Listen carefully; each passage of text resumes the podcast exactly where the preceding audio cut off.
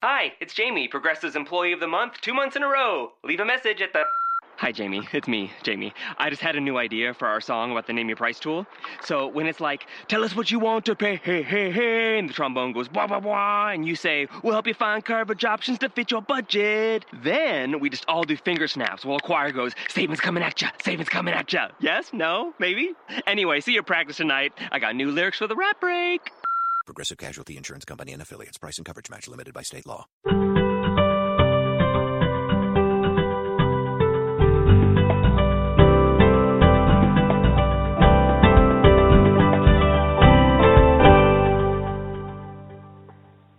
Welcome to Creating a Family. Talk about infertility and adoption.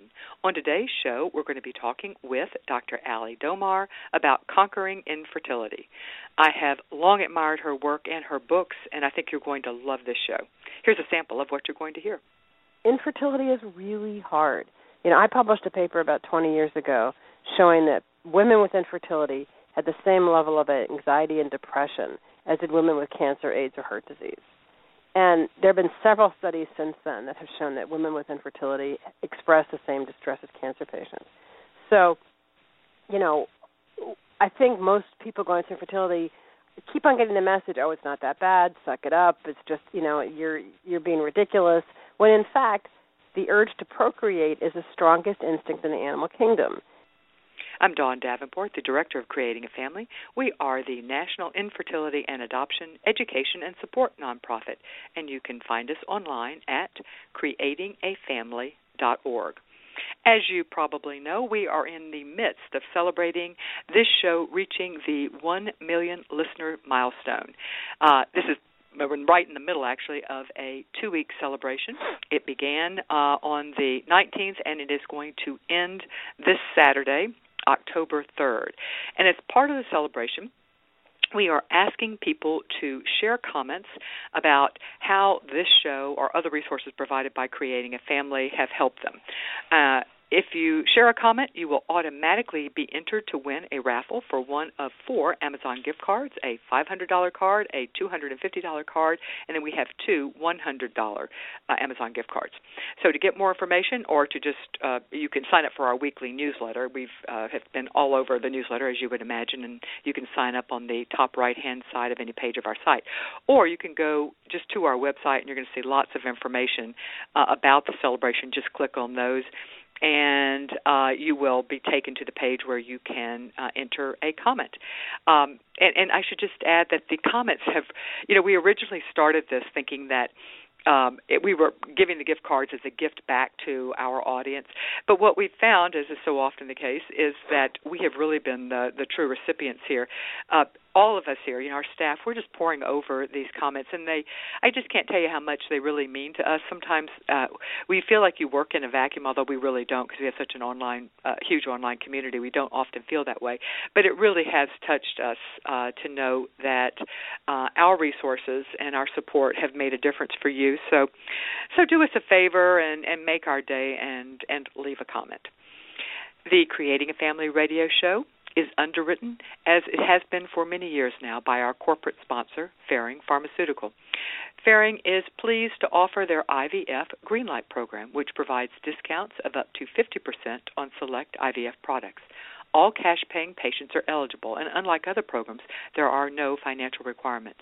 To get more information, you can go to their website, IVFgreenlight.com, or, of course, you can speak to your reproductive endocrinologist to get more information, and they will be sure to send you that way. This show, as well as all the resources provided by Creating a Family, could not and would not happen without the generous support from our gold sponsors who believe in our mission of providing unbiased education and support to those struggling to create a family. Some of our wonderful gold sponsors include Reproductive Medicine Associates of New Jersey. They are a recognized scientific and patient care leader in the field of infertility. With 10 offices and 21 physicians throughout New Jersey, RMA New Jersey maintains IVF delivery rates well above the national average and offers the latest and validated technical solutions to help hopeful patients increase their chances of success. We also have Manhattan Cryobank. They are dedicated to helping clients have healthy babies by analyzing a client's DNA in combination with the DNA of prospective sperm donors to provide the client with a personalized catalog of safer donor matches. In addition to the wonderful goals, some of the goal sponsors we've mentioned, and we'll mention some more later in the show, we also have other sponsors whose generosity allows us to bring you this show. We ask that when choosing an infertility service provider, please consider choosing one from the Creating a Family directories, which you can find on the service provider page of our site. And for the service provider page, it's tabbed on all the pages at the top of the site. You can search by location, services provided, just a host of factors that we think are important when choosing. And in relevance to today's show, I should add, since we're going to be talking about mind-body programs and alternative programs that might be helpful, that's another thing you can search by.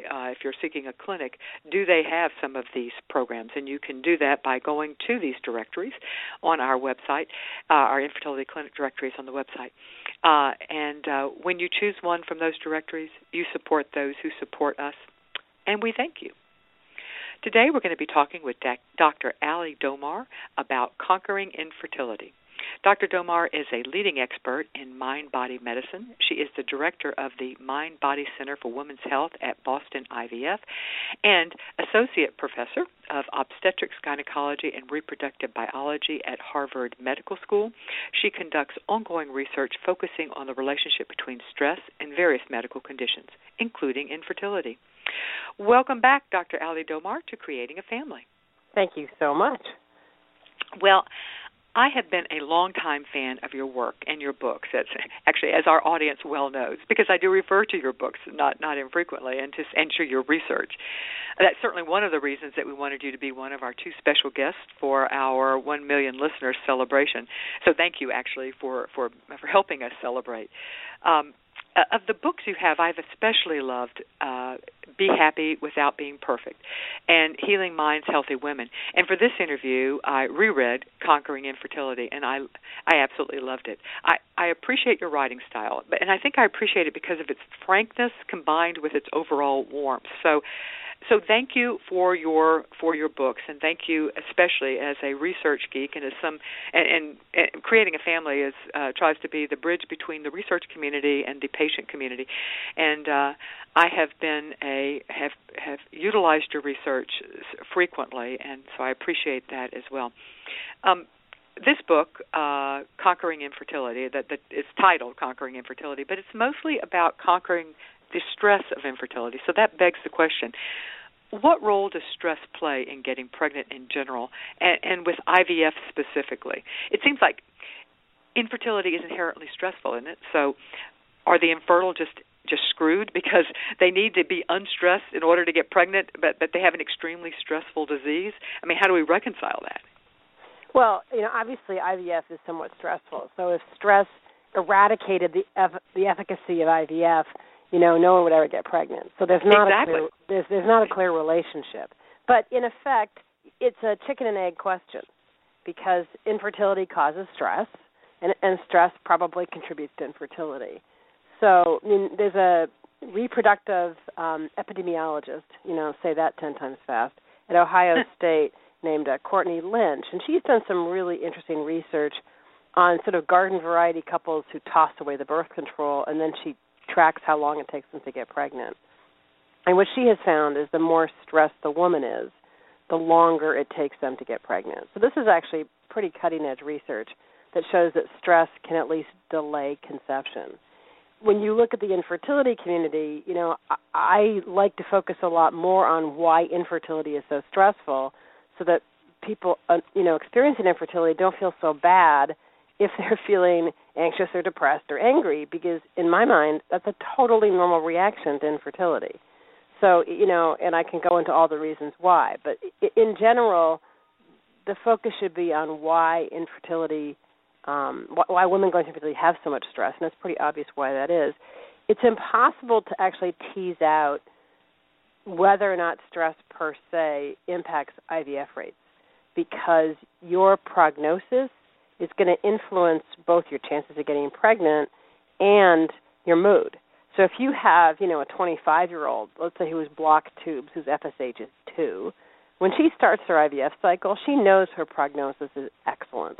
And so she's probably going to start the cycle feeling far less anxious and far less depressed because she knows she's going to be optimistic. Yeah. Far more optimistic. And in all likelihood, she's going to get pregnant. Now, did she get pregnant because she was not anxious or depressed, or did she get anxious? Or did she get pregnant because, you know, she's 25? But if you have a, you know, a 42-year-old woman whose FSH is 20, if you assess her mood before an IVF cycle, you know, she knows her chances are not great. And so there's a very good chance that she's going to be anxious and depressed before she even starts her IVF cycle. So if she doesn't get pregnant, did she not get pregnant because she was anxious or depressed, or did she not get pregnant because, you know, she's 42 and her FSH is too high? So you really can never, you know, unless we have people start an IVF cycle being completely blind to their prognosis, which is impossible. We're never going to actually know whether or not stress impacts treatment.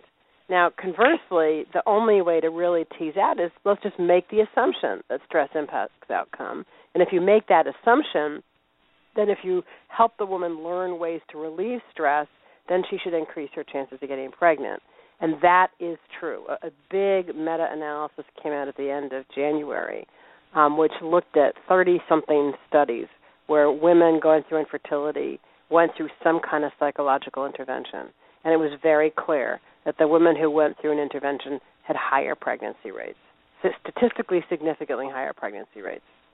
Interesting. And you've mentioned two studies, and I will include, what I'd love to do is if you could, if you have these studies, if you can send them to me, and what we will do is we'll summarize them and put them up on our, we'll probably blog on it as well as putting it up on our, we have a research section, an infertility research section, and we focus on things that are directly of interest to patients, both of which you just mentioned. In fact, we'll probably combine them. I have heard of the one that just came out in January. So, yeah, if that's okay, I'll try to remind myself to send you an email asking for that. So what are some of the physical symptoms of stress? In other words, what should people be on the lookout for in order to know if their stress levels are getting too high, assuming that there's going to be some level of stress because of your diagnoses of being infertile? But how do we know, what are the physical symptoms to be on the lookout for? Well, people can have physical symptoms, psychological symptoms, and what we call behavioral symptoms. But in terms of physical, you know, the top 10 probably are insomnia, headaches, pain, back pain, fatigue, shortness of breath, palpitations, gastrointestinal symptoms, worse PMS, and it can make menstrual symptoms worse. So is that 10? I can't remember. But those I don't know, be, but that's good. Those, okay, so what about the psychological? Oh, go ahead. You know, when women are stressed, we tend to get sad. When men are stressed, they tend to get angry. But I can tell you when I'm really stressed out, I definitely could qualify for that B word. So I think that people are different in terms of how they respond to stress. I'm going to guess that every single one of your listeners has a pretty good sense of how they feel when they're stressed. You know, the problem comes in that when we have these physical symptoms of stress, it's our body's way of saying to us, hey, you're pushing me too hard. You need to take better care of me. But what do we do if we have insomnia or if we have headaches or we have gastrointestinal, you know, like stomach upset? We pop a pill. And so if you look at the top 10 symptoms of stress, which I just went through, and you look at the top 10 medicines that people take, either prescription or over-the-counter, they're almost exactly 100% correlated because we don't listen to our bodies. And so we have these symptoms, and you get a headache, and you stop and think, huh, I wonder if I'm feeling really stressed. I wonder if I should take a walk or meditate or, you know, talk to a friend. No, we take some acetaminophen or some ibuprofen or whatever to treat the symptom. But when we're doing that, we are not addressing the underlying cause. Yeah, and I was sitting here thinking through some of the other common medications, you know, proton pump inhibitors, things like that, yep. which would also fit directly into what you're saying. Before we get off of the symptom ones, you had mentioned behavioral ones. behavioral symptoms as well. But you may have summed it up when you said that, you know, turning into the B word. That may be the primary behavioral symptom that people might have as well. So, but before we leave talking about the symptoms, I think it's important that we should at least address when you should seek professional help, because there's stress can also lead into more serious conditions, depression and probably others as well. So what should we as a patient community be aware of from at this point? We need to get help and we need to get it soon. Well, you know, as I said, I think when someone is feeling overwhelmed, when, you know, I really trust people's gut instinct. When you know you're just not feeling great, it really is time to talk to someone. And the problem is very few people going through infertility ever seek out any sort of counseling or support or a group because they feel they can handle it themselves. And the fact is, as I mentioned earlier, the research shows that women who do some kind of intervention are significantly more likely to get pregnant. And so I truly feel that everybody, you know, one thing that I've been sort of lobbying for, and I know that there's some centers around the country that do this, is every person or couple who are doing an IVF cycle should sit down with a mental health professional, not because you're crazy or because you're too stressed or whatever, but just simply to talk about, you know, how are you doing, how are you coping, what's working for you, what's not working for you. This is what you can expect from this treatment cycle. And if you breeze through it and do great, you know, no loss. But if you're really struggling or if the cycle doesn't work and you're feeling really sad or anxious, you've met somebody, you've connected with them, you can go talk to them about how hard this is. Because I agree wholeheartedly. Infertility is really hard. You know, I published a paper about 20 years ago showing that women with infertility had the same level of anxiety and depression as did women with cancer, AIDS, or heart disease. And there have been several studies since then that have shown that women with infertility express the same distress as cancer patients. So, you know, I think most people going through infertility keep on getting the message, oh, it's not that bad, suck it up, it's just, you know, you're being ridiculous, when in fact the urge to procreate is the strongest instinct in the animal kingdom. And so, of course, if you can't get pregnant, you're going to be angry and depressed and anxious. It's a absolutely ridiculous assumption to think that people can handle this on their own because it's really hard. And men and women don't handle it the same way. And so here you have these happily married couples who then go through infertility and, you know, the husband and wife aren't feeling the same way about it. And that causes a lot of stress. So I think everybody should check in with somebody, a mental health professional, just at once, just to have a reality check. I mean, half the time I'm saying to people, you know what, I think you're doing great. Like, I don't know if I can use the word here, so I won't, but infertility is really hard. And all the support you can get is something that you should try. You want to say infertility sucks, and yes, I do. Yeah. Okay, thank you. Because, you know, when I was writing the book, which is now called Conquering Infertility, we were, and I say discussing in quotes, we were really fighting over what to call the book. And I remember calling my editor, and like I had one of these like inspiration either in the middle of the night or in the shower, I don't remember, and I called her and I said, I've come up with a great title for the book. And she said, what? And I said, Infertility Sucks. And there was a bit of a pause, and she goes, let's talk about your book tour. So so it's interesting, there actually is a book out there called Infertility Sucks. It's pretty funny. I've blogged with it. I have a blog with that title as well. Yeah, I mean, it's hard. I mean, there are some people who do great, who just handle it really well, whose partner, you know, and they handle it well, who have family support, who get, you know, I'm not saying that everybody is brought down by infertility, because I spend a lot of time telling people, wow, I think you're handling this really well. But if you're not handling it really well, it means one thing. It means you're a normal, healthy person, because most people can't handle it. Well, and handling it well doesn't mean you're not in pain. You know, right. It would be nice to say that we could, you know, we could take away the pain. We can't. And, you know, one thing I was going to mention, one of the other reasons that people don't seek help or seek group support is that there very few groups exist. And hence the beauty. I mean, if you're living in a major metropolitan area, and even then, quite frankly, not all of them, in fact, very many of them do not have it. I'd say the majority don't, but, you know, in-person support. But herein comes the beauty of online support. There's been some really fascinating research published over the last 10 years about how effective online support groups can be. So it's not a one-size-fit-all. And the beauty of online support is that, number one, the 24/7 and the lack of, you know, geographic restrictions, but also you may not know people in your immediate circle of friends currently going through infertility, but I guarantee there's a couple of million on them online, and you can connect with some of them. So I say that as somebody who runs a moderated peer-to-peer online support group, which, let me mention now, let me give out that information. We welcome new members. It is an online support group. It is currently a closed group on Facebook. It's very supportive. We would love to have you join us, and you can find it at facebook.com/groups/creating a family, or you can just type in the words "creating a family" in the search box, and the group will pop up as well as our page, so you can like the group and like the page and join the group. It is a closed group, so you will have to you click join, and we have to approve you before you will join, and we will make sure that you have some connection to the world of infertility or adoption. So anyway, just a something to throw out then. Let me, we got a couple of questions. There are three of them, and they're quite long.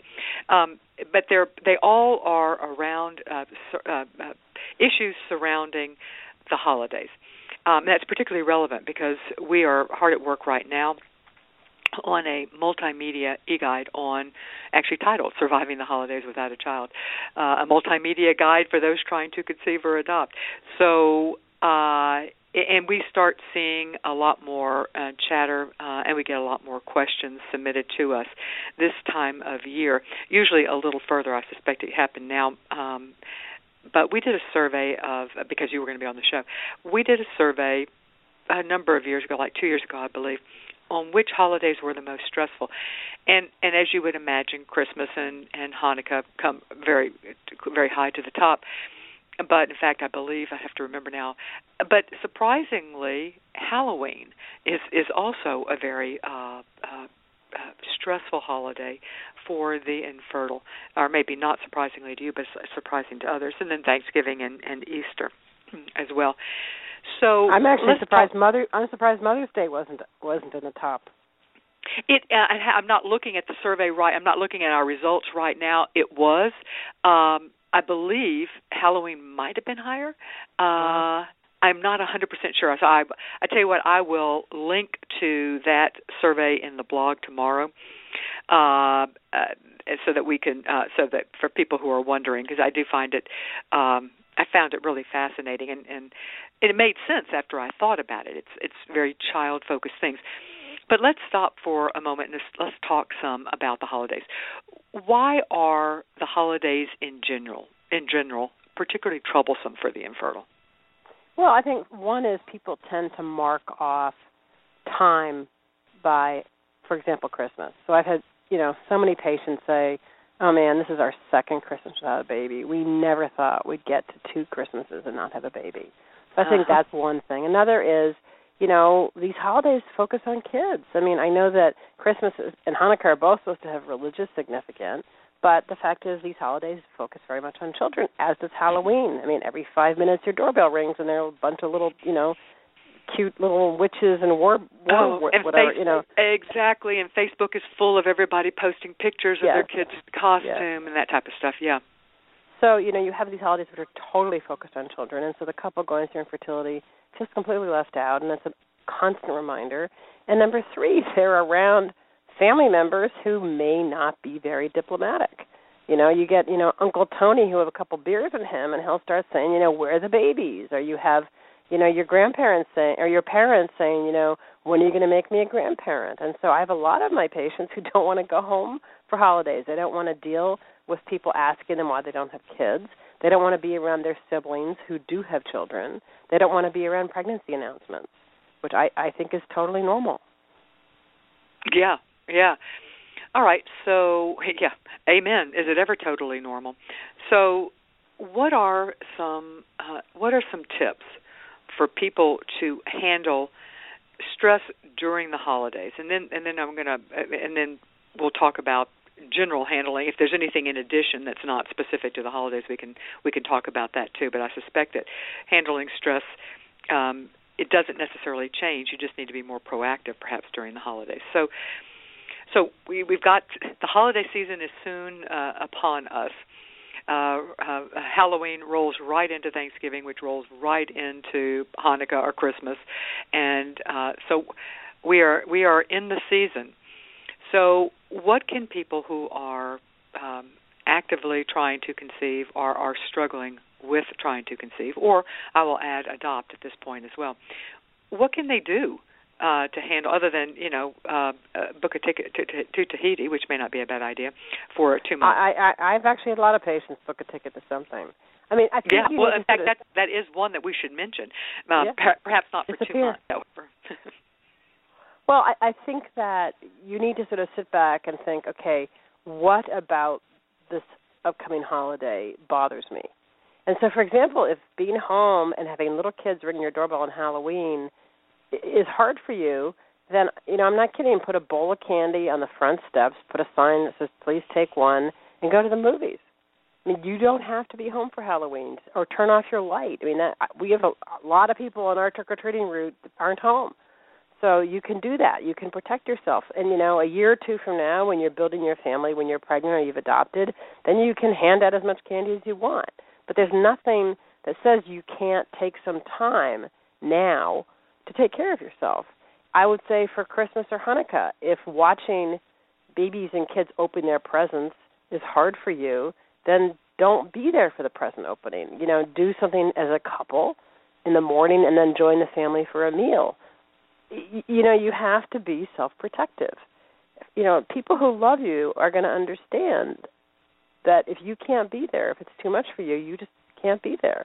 Or, I saw a patient yesterday who is a person in her life that she doesn't like at all, who's pregnant and being incredibly obnoxious about it, and is having a baby shower this weekend.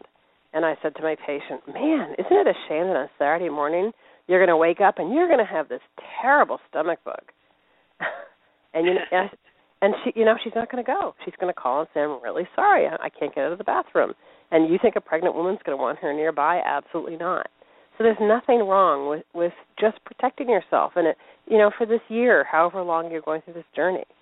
Or tell people. If you feel close to family and friends, and you can say, look, this is just too hard for me right now.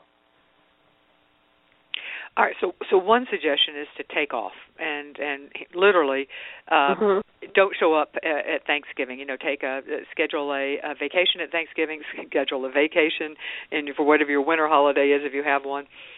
So just literally don't be there, and give yourself permission to do that. So that's one option. And I would add that when you are taking off and scheduling a vacation, treat yourself to something that is adult-oriented in the sense of, that once you, if you are successful, and hopefully you will be, and will someday have a family, do something that you're not going to be able to do with children. So right. It's something to doubly look forward to, take advantage of your childless status at this point. Don't go to Disney World or something. No, there are a lot of resorts that are couples-only resorts, or go to R-rated movies, or go to restaurants that don't encourage kids. There are lots of places that couples can go.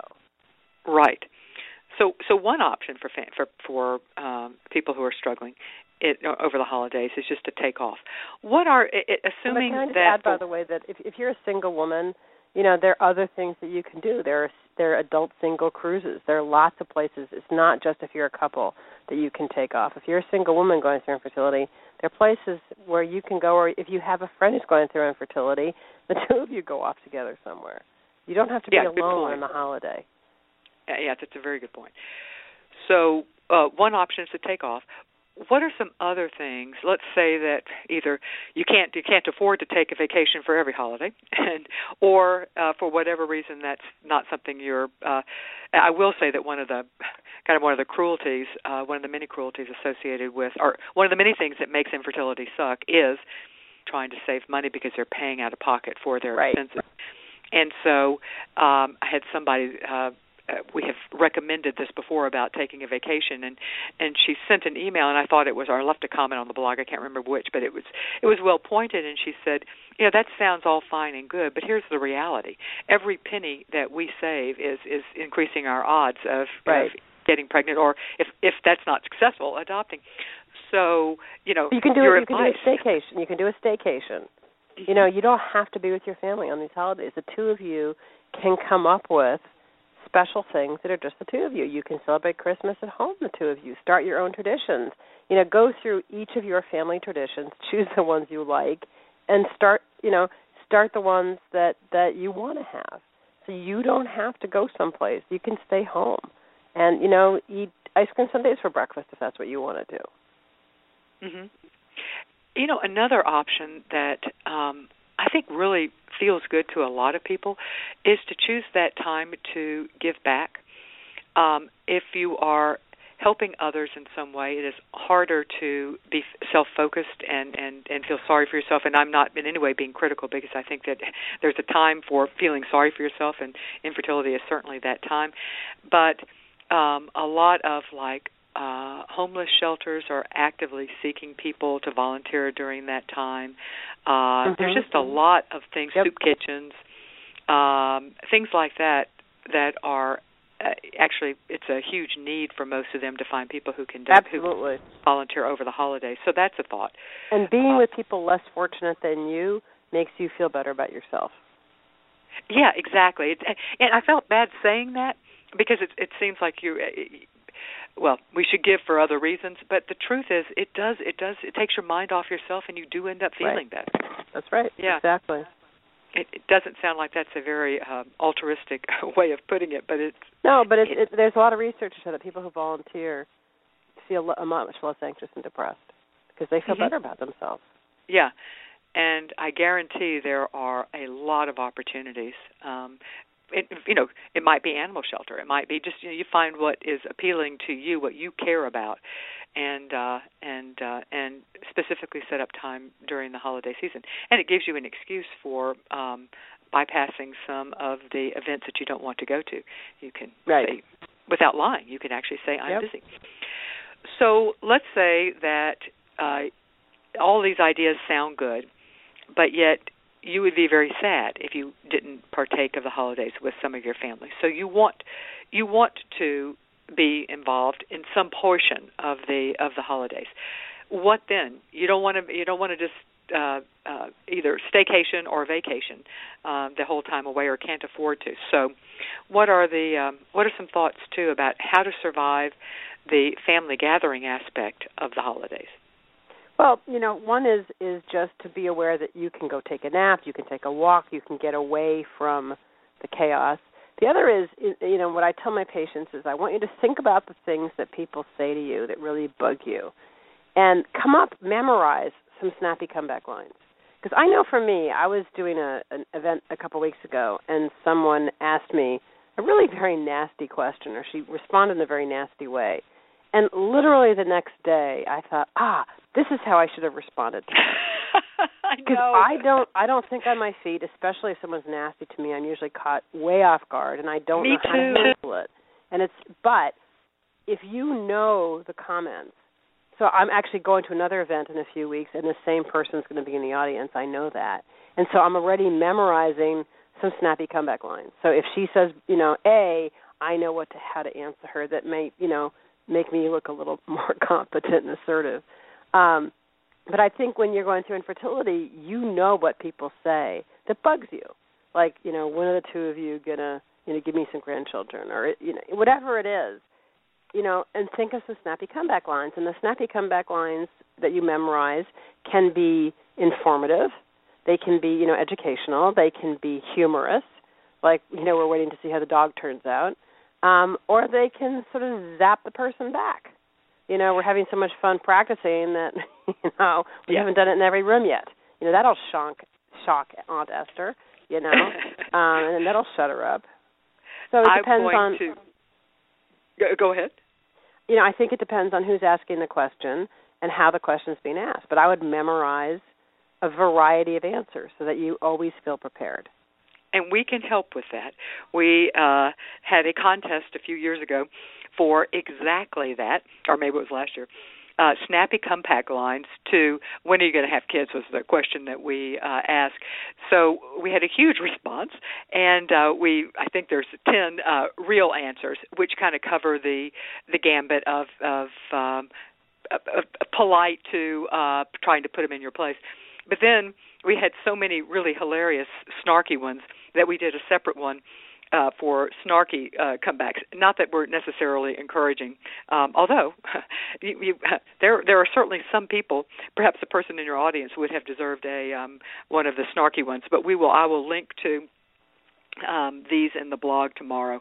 Both the real comebacks that you, as well as the snarky comebacks. So yes, having something in your back pocket that you can pull out to answer the questions, is immensely helpful. All right. So and then you also mentioned taking a break. You don't have to be, the kitchen needs to be cleaned, so, you might want to go in there and score brownie points, cleaning up the noontime meal so that you can go to bed early so that you don't have to clean up the evening meal, that type of thing, or taking a walk with your husband or your mom if she's a supportive person. So, yes, so taking a break. Any other thoughts for you're going to be around family or you're choosing to be around family? Snappy comebacks is one of them. Any other thoughts on how to handle that stress that is just inherent in these type of gatherings when you're infertile? You can do preemptive work and basically send an email out to people who are going to be there, or ask your mom to do it, and to say, you know what, please don't ask us about our family building plans. I've actually had events like that where someone is emailed ahead of time saying, please don't talk about it, or please don't wear perfume or whatever.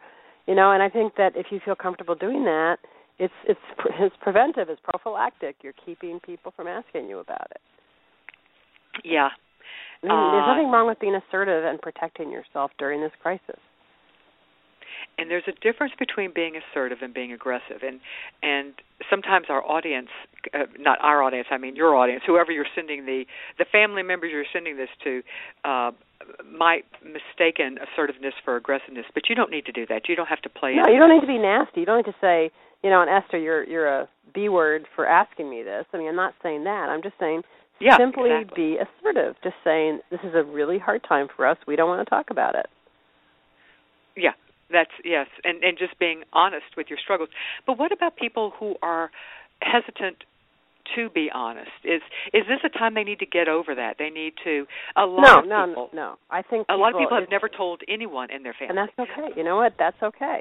There are a lot of people that have never told anybody in their family because they feel this is very private. They don't want to talk about it.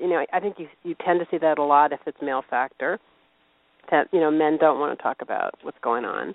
And that's okay. If that's the decision that two of you have made and you're both comfortable with that, then, you can just sidestep the issue and say, say whatever you want.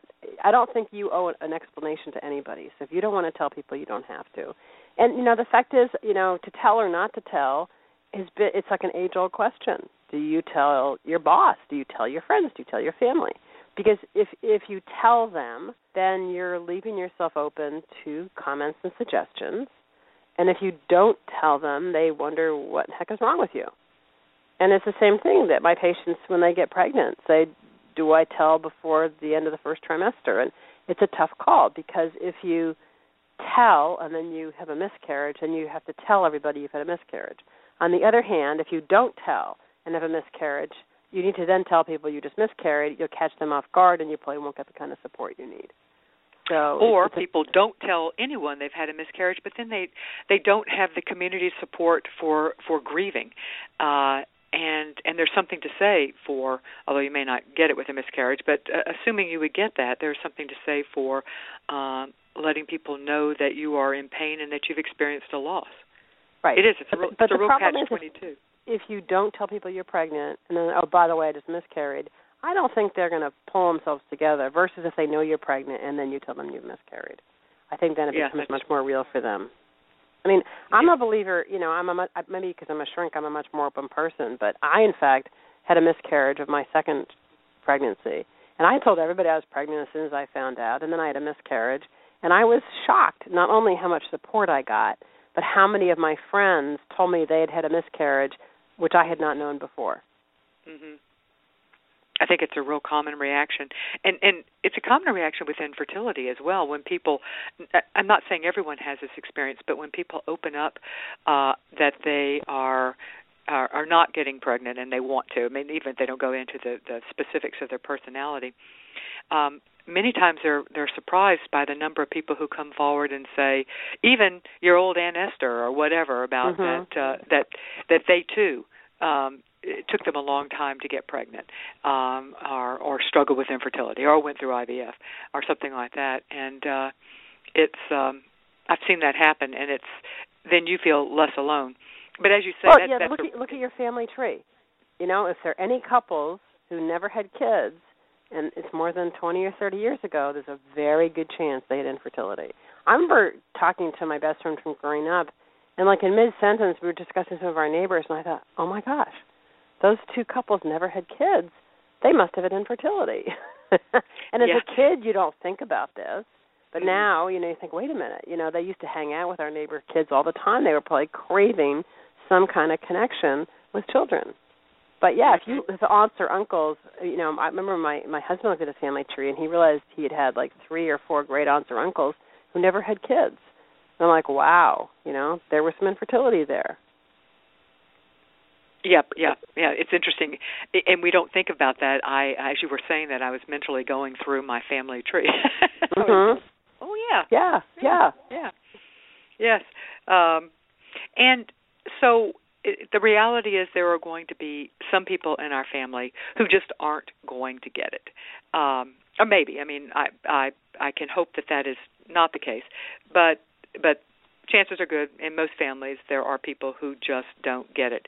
And other than just avoiding those people and allowing those who do get it and are supportive to help run interference, any thoughts on how to deal with those people?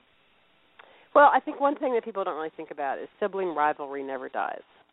Yeah. And so if a sibling has the first grandchild, you know, and they're feeling very competitive with you and very victorious and feel like just shove it in your face, I think that is something just you're going to have to figure your way around. I mean, I've seen it firsthand that a younger sibling has the first grandchild and is extremely insensitive to their older sibling going through infertility. And like, ha, I had the first kid, you know. Mm-hmm. And, you know, is that nice behavior? Absolutely not. Is it appropriate? Absolutely not. Should the couple going through infertility feel extremely hurt and betrayed? Yes. Unfortunately, that's the way families are. And the fact is, you know, what can you do to protect yourself? Can you avoid family events? Can you see your parents separately from your siblings? However, you need to work it. But people behave badly. People are competitive. People are insensitive. You know, a lot of people feel like infertility is not a big deal. And, you know, you can either educate or you can avoid. Yep. Okay, that's good. So, yeah. And both are okay. And there's some people who avoidance is just simply going to be the preferred route. You know, another thing that you're a big believer in, and so am I, and that is self-care. Where does self-care come in particular during the holidays and the stress of going through the holidays, desperately wanting a child and not having one? Well, you need to sort of sit back again and think, what about the holidays really pushes my buttons? You know, don't go to the mall on Saturday at 2 o'clock in the afternoon because you're going to see a zillion kids sitting in line waiting to see Santa. Go shopping at 8 or 9 at night, you know, where you're not going to see children. If you have a lot of young kids to buy stuff for, don't walk into Babies R Us or Toys R Us. You know, go online, go to Amazon or Barnes & Nobles or whatever and buy each kid a bunch of books that you liked when you were a kid. You know, avoid, you know, putting yourself through the pain of having to be in one of these baby stores. You know, again, if present opening is something that really bothers you, don't show up for present opening. Show up for the meal. You know, bring a bottle of wine. You know, do what it takes to help yourself through it. I can't tell somebody what pushes their buttons during the holidays. You need to think about what it is that bugs you and basically figure out an escape route. And it's not going to be forever. It's not like you're going to miss present opening for the next 50 years. You're going to miss present opening until you have a family of your own. And then you're going to dive in just like everybody else. Mm-hmm. Yeah. One of the things you talk about in the book. Oh, hang on a minute. Let me before I do that, I need to mention another something with that we're going to be talking about. If you have been touched and have been helped by Creating a Family, this show or our one of our many, many resources that we have on our website, creatingafamily.org, or our online support community, or any of our online networks, we would ask that you make a donation to help support our organization. We are a nonprofit, and we rely on those people whom we've helped to keep us afloat and allow us to keep on keeping on, so to speak. We're currently in the midst of an appeal in honor of our 1 million, reaching the 1 million listeners milestone for this show. We need help reaching the next 1 million, and we'd like for you to be a part of that. There, you can pay online via credit card, or you can mail us. We are a open opportunity. We'll take your money any way we can get it. So you can go to our website, creatingafamily.org. At the top, there's a tab for Donate. Click on that, and it will take you to our Donate page, and we will be most appreciative of that. Now, back to our interview with Dr. Ali Domar. We're talking about conquering infertility. One of the things that I was thankful to see that you covered in the book, Conquering Infertility, is the financial stress caused by infertility and its treatment. I think you referred to it as the business of infertility, which I like because it is a necessary evil, but for many people, in fact, the majority of people, infertility treatment does create financial stress. Let's talk some about that and ways that people can handle the financial aspect and the business aspect and the stress caused by infertility associated with the financial and business aspects. Well, there's an old saying amongst therapists that the top three reasons couples fight are money, sex, and kids. And infertility encompasses all three. Especially, most couples going through infertility tend to be younger. They tend to be relatively newly married, and a lot of them don't have financial security. And, infertility treatment's expensive. It's very hard to walk into an IVF cycle knowing that could cost you $15,000, and it has maybe, a 35% chance of giving you a baby. And you may not agree about what treatment to have. You may not agree how many cycles to undergo. One of you may want to save for adoption or egg donation. So it can cause a lot of friction. And again, I'm not here to give plugs to mental health professionals, but I think if you're disagreeing about money, then you need to sit down with sort of an impartial third party to help you figure out what your plans are. I've seen lots of couples go into debt. And, I'm a big believer in, begging to parents. Now, go to your parents. Like, how much do you want to be grandparents? You need to pony up some money here. If either of your parents have any financial resources, then I don't see any reason why you can't ask them to help you out. I mean, most parents are highly motivated to become grandparents. I have a patient I'm still struggling with who has a very, very wealthy sibling. My patient can't afford to undergo treatment, and she's just feeling way too shy and hesitant to talk to her sibling about, getting her some money. And, in fact, the sibling is so well off, the money for a cycle won't touch this person. And yet my patient just feels too shy about doing it. And, mm-hmm. It's very frustrating for me because, I would think most family members, if they have enormous resources, would not mind helping somebody out to have well-deserved medical treatment. But, you do have to be careful. We had a couple years ago who didn't have the money for a cycle and went to both sets of parents. Both sets of parents had resources, so either set of parents could pay for the cycle. So one set of parents refused, and the other set of parents gave the couple the money to do an IVF cycle. And, in fact, the cycle worked and they got pregnant. Well, lo and behold, the parents who had given the money maintained that they should have more contact with the baby than the other set of grandparents because they had paid for it. And so that was clearly an unforeseen complication. And, it was a little messy for a while. Borrowing money is rife with unforeseen consequences. It's something to be very aware of. Let me put in a plug, too, for I think that if you are asking for money from a family member, I think it really helps if you are already on a plan for saving money yourself. And we did a show last year with Dave Ramsey, the he has a program, and it's a really strong and a really well-set-up program for how you can get control of your finances, and in specific, how you can save money for something. And I'll remember to link to this in the blog as well. It's a great show, and even if you are going to be borrowing money and asking for money for family, it's a good program to think through, get control of your budget, and actively work towards savings, because if nothing else, it may up your odds of people wanting to lend you money. Or, yeah, I wasn't even thinking about lending money. I was thinking about parents giving you money. I meant when I said that, I thought about it. I don't mean lending you, but giving you money, right? Because the last thing a couple needs if they get pregnant is to have $15,000, because you know what, your expenses just go straight up once you have a baby. So exactly. If your parents don't have resources, obviously it's not fair to ask them.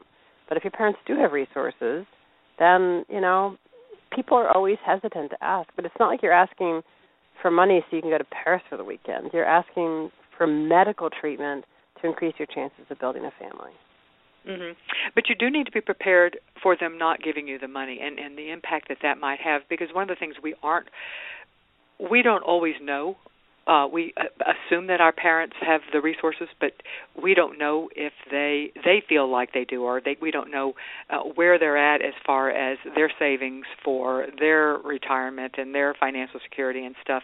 And some people just don't believe in giving money. So whatever reason, we have to be prepared to... And I've had patients, in fact, in that situation where their parents were taking luxurious vacations and driving beautiful cars. And then yet when my patients asked for money, the parents said, actually, we basically spend everything that comes in. Yeah. And, did that hurt my patient's feeling? Absolutely. Yeah. Do I think that the parents could have spent their money in wiser ways? Yes. But that was the parents' money, and it's their decision. Right, but that's hard. It is the parents' money, and it is their decision, but it's hard not to be hurt, and you've got to, think through. But yeah, but I'm with you. I would certainly think that I guess you could take the approach that says if you don't ask, the answer is always no. So right. Yeah. So you are listening.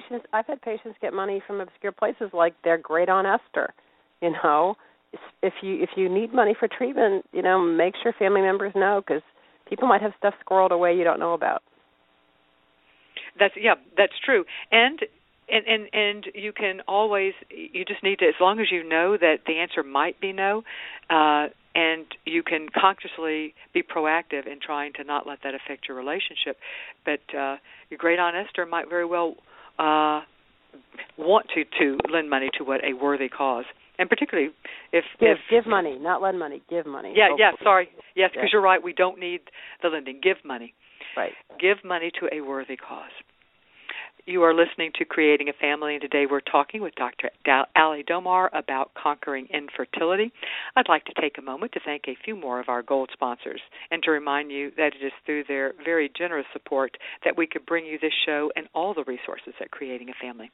We have Fairfax Cryobank. Fairfax has been a leader in sperm donation for over 20 years and is dedicated to supplying updated, verified, and accurate medical and personal information on their donors. Only one in 200 applicants make it through the screening process to become a donor. We have the law offices of James Fletcher Thompson. They are a South Carolina firm committed to assisted reproductive law and adoption. They include providing gestational surrogacy matching program as well as legal services for independent surrogacy, egg donation, and embryo donation. And we have Nightlight Christian Adoptions. They are a pioneer in offering embryo donation and adoption services to clients throughout the world through their Snowflakes Embryo Adoption Program. They recently celebrated the birth of their 400th baby. Ali, a while back you had, I think it was a book or it might have been an article saying, I think the title was 6 Steps to Conquering Infertility. So what are the 6 steps that to conquer infertility? It was actually, I think it was 6 Steps to Increasing Fertility. It was a Harvard Medical book. the book came out so long ago. I think it was basically talking about there were probably 5 steps for male and female treatment, and the whole mind-body connection was the 6th step, and which was pretty impressive because the lead author of that book was Robert Barbieri, who is the chairman of OBGYN at Brigham and Women's Hospital, which is one of the biggest Harvard teaching hospitals, and he's an infertility specialist, and he invited me to be one of the co-authors of the book. So it's pretty impressive that Harvard Medical School, recognized the mind-body connection as being a really crucial aspect of infertility treatment. You can't ignore the mind, and it goes back to, stress clearly hampers treatment outcomes. The fact is we know because psychological interventions are associated with significant increases in pregnancy rates. So I think everybody going through infertility should be doing something.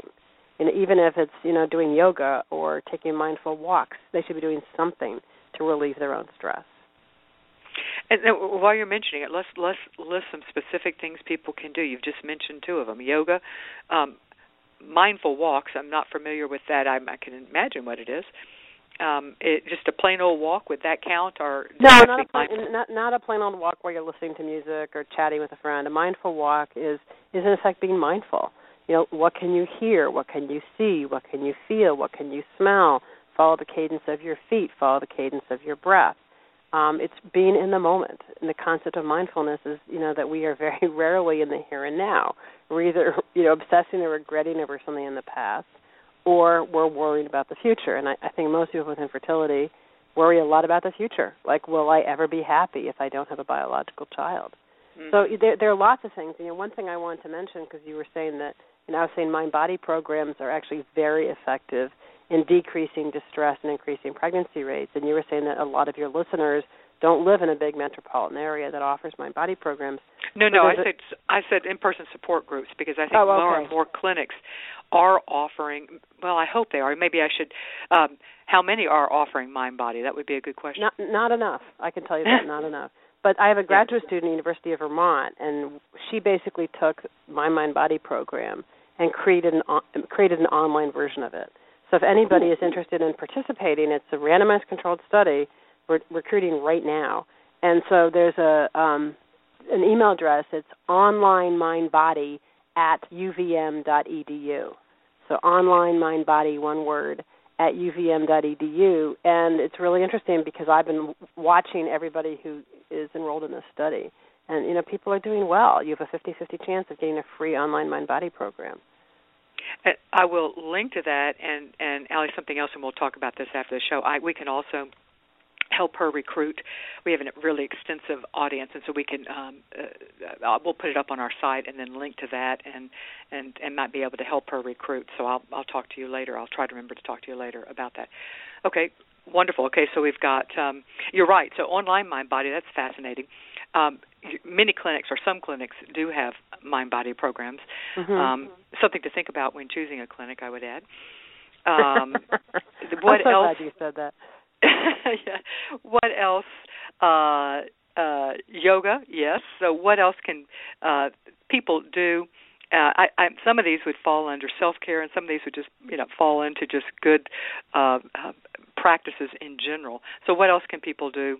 Along these lines, I split it into physical approaches and psychological approaches. So physical are relaxation techniques, mini relaxation techniques, appropriate nutrition, and moderate exercise. I mean, literally taking a walk can probably decrease your stress more than anything you can do other than maybe IV Valium. And then psychologically, one thing we talk about is challenging automatic negative thought patterns. The I will never have a baby, or I'll never be happy unless I have a baby. Social support, emotional expression, self-nurturance, and combating perfectionism. Any of those things are going to help you feel better. I mean, the thing that breaks my heart is there's so many people out there going through infertility who don't avail themselves of all the resources out there. I mean, you look at what Resolve offers, on their website. There's tremendous numbers of resources. There's so much out there for people going through infertility, and most of them never avail themselves of anything. And they feel alone and afraid and miserable. And there's so much out there that can help them feel better. Mm-hmm. Yeah, and to a certain extent, it's simply a matter of reaching out and availing yourself of it, and it's a smorgasbord that you can choose. Yeah, so you feel like this is not something, this specific technique is not something for me, but there may be another one that you should try or that you would feel more open to trying. Yeah, think of it as a buffet. You don't have to eat everything. Eat the stuff you like. So try the stuff you think will work for you. And I would say that a great place to start is with the book, Conquering Infertility. It's by our guest, Dr. Alice Domar, as well as Alice Kelly, and co-authors. And so, much of what we talked about today is in there. I also really loved the book, Be Happy Without Being Perfect. It's not directly it's not directly specific only to infertility, but so much of the information there was, it would be just very relevant to that. And actually, you know what I should link to? There was a show it was a very popular show that we did with you a number of years ago, and it's Being Happy, I think the title's like Being Happy While Infertile. Or something along those lines, and it was an amazingly popular show, as you would imagine. And I will link to that in our blog tomorrow as well. I've said all these things I'm going to link to. Let's see if my notes will help me. If not, you guys can go to the website and search and find that. And if you've enjoyed the show and you want to help us grow, do us a favor and rate this podcast on iTunes. We are the #1 show on iTunes for the topics of infertility and adoption, and we, by far, we are, and we would like to stay there. And the way iTunes knows whether to recommend us is through the rating system. It's a star rating system, although you can also leave a written comment. You can just go to iTunes and type in the words Creating a Family, and you can click on ratings there, or you can go to the radio page of our website and click on iTunes, and it will take you there. And that's creatingafamily.org/radio show. Don't forget, if you have been touched in some way, and if you've listened to this show, you have been touched in some way, leave us a comment and enter to win one of the 4 Amazon gift cards. That's to celebrate our 1 millionth listener celebration, or to celebrate reaching the milestone of 1 millionth listener. Thank you so much, Dr. Dowley. Dr. Dowley? What was that? Where'd that come from? Dr. Ali Domar, for being our guest today on Creating a Family. I am going to blog on one of the topics of this show tomorrow, so you can check it out, and as well as all the things that we've mentioned that I'm going to be linking to that we talked about.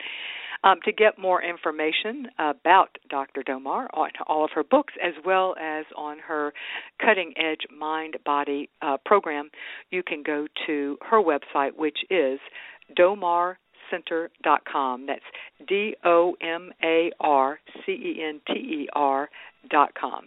And she's got lots of resources there for you.